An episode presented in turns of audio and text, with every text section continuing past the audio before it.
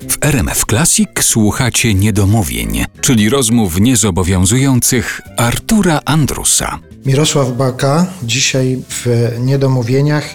To już bardzo prywatny taki wątek chciałbym poruszyć. On się zdarzył, kiedy ja tutaj przyszedłem do ciebie do domu. Właściwie pierwsze, co mi pokazałeś, to były konstrukcje e, zbudowane przez twojego wnuka, czyli ten bałwanek i rakieta. I tak jest. Jesteś dziadkiem rozpieszczającym?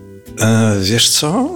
Chyba nie. Babcia jest tą bardziej chyba rozpieszczającą, natomiast ja wciąż po wychowaniu dwóch synów, wciąż mam w sobie taką chęć ojcowania chłopakom. To znaczy chłopaków trzeba czasami no i ustawić do pionu i przytemperować, chociaż No, wiem, że tego to jest ojciec, a nie dziadek. No. To prawda, to prawda. Ja się właśnie bardzo się staram pilnować i żona mnie bardzo upomina, jeśli ja cokolwiek chcę wyegzekwować od Jonatana, bo jeszcze jest na to pewnie za mały. Ja to rozumiem, ale przyznaję się uczciwie, że czasami mam takie naleciałości, ale generalnie jak się z nim świetnie dogaduję, jak się bawimy, to pozwalam mu na wiele rzeczy i wchodzi mi na głowę i na czubek głowy i tak dalej jeszcze wyżej.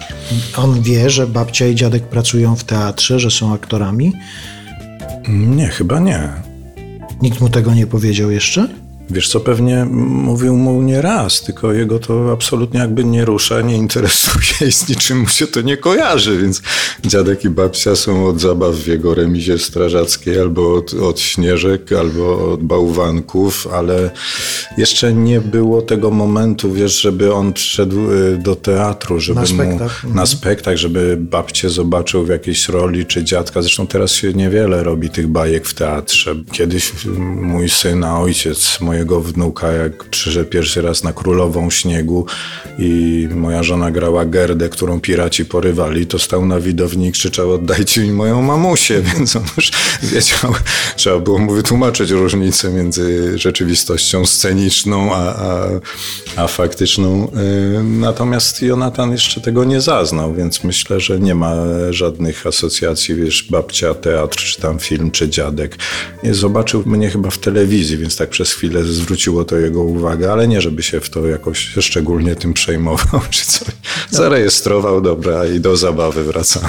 No ale to może to się wszystko rozwinąć przecież, jak już skojarzy pewne fakty i potem będzie przychodził i będzie sobie życzył na przykład. Prywatnego tak, no. Nie, no bez wątpienia, bez wątpienia. To się, no wiesz, to, to takie umiejętności często pomagają, właśnie jak się mu bajkę czyta, czy coś tam chcemy z babcią poudawać, jakiegoś wilka, czy coś, no to nie wiem, pewnie, pewnie czerpiemy z zasobów tej wiedzy rzemieślniczej, którą posiadamy.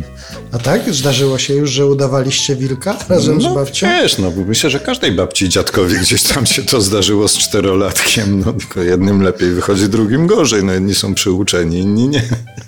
Życzę dużych sukcesów w udawaniu wilka również, bo to chyba dosyć ważna część życia. No bardzo, bardzo. Staje się to, wiesz, niebezpiecznie przeważającą w swojej ważności. Bardzo dziękuję. Mirosław Baka dzisiaj w Niedomówieniach. Dziękuję za miłą rozmowę, dziękuję Państwu.